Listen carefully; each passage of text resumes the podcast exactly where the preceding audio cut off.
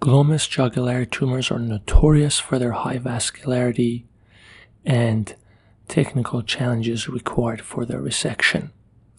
This is a 42 year old male who presented with progressive gait difficulty and on MR evaluation was diagnosed with a typical large glomus jugulare tumor characterized by the salt and pepper appearance, which is signifying the high vascularity and the flow voids within the tumor on the MRI evaluation.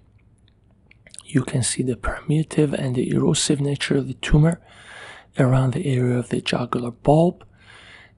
The mass effect of this tumor led to mild hydrocephalus in this patient. You can see this tumor extends all the way to the level of the bone and therefore significant amount of bleeding from the bone during elevation of the bone flap is expected.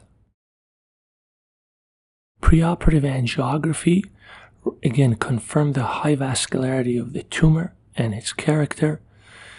The ascending pharyngeal artery and the other extracranial vessels were the source of feeding vessels for this tumor.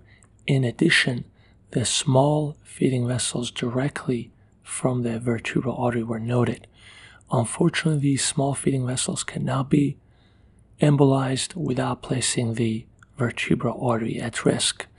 Therefore, I expected a significant amount of blood loss in this patient, and we planned on a staged approach to tackle this daunting tumor.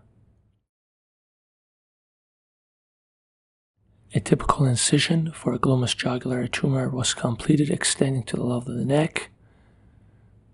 Obviously, the brainstem auditory evoked responses were monitored.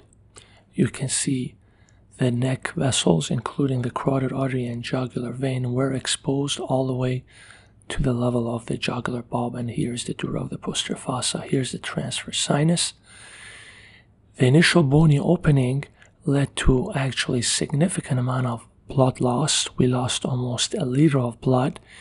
And by the time I opened the dura and exposed the root of the tumor over the area of the dura of the jugular bulb, I felt it is best to close the case and return in, in about a week to tackle the tumor itself. You can see the high vascularity of the tumor at the level of the jugular bulb.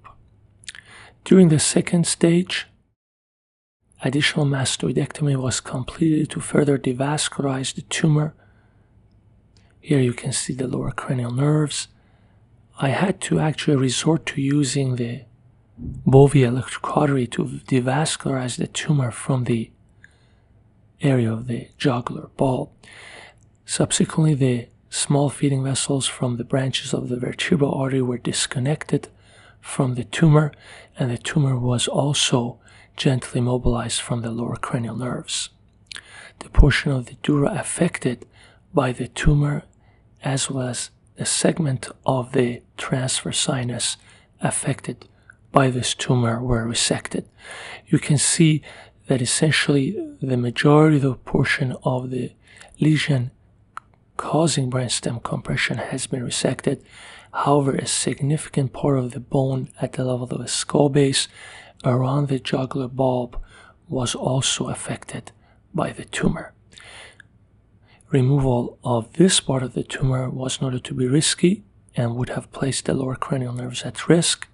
Here's the postoperative MRI, which demonstrates reasonable resection of the tumor, aggressive decompression of the brainstem, but obviously residual tumor within the bony skull base. This patient subsequently underwent proton beam therapy and his tumor has remained stable for about four years after his procedure. His gait did significantly improve after the operation. Thank you.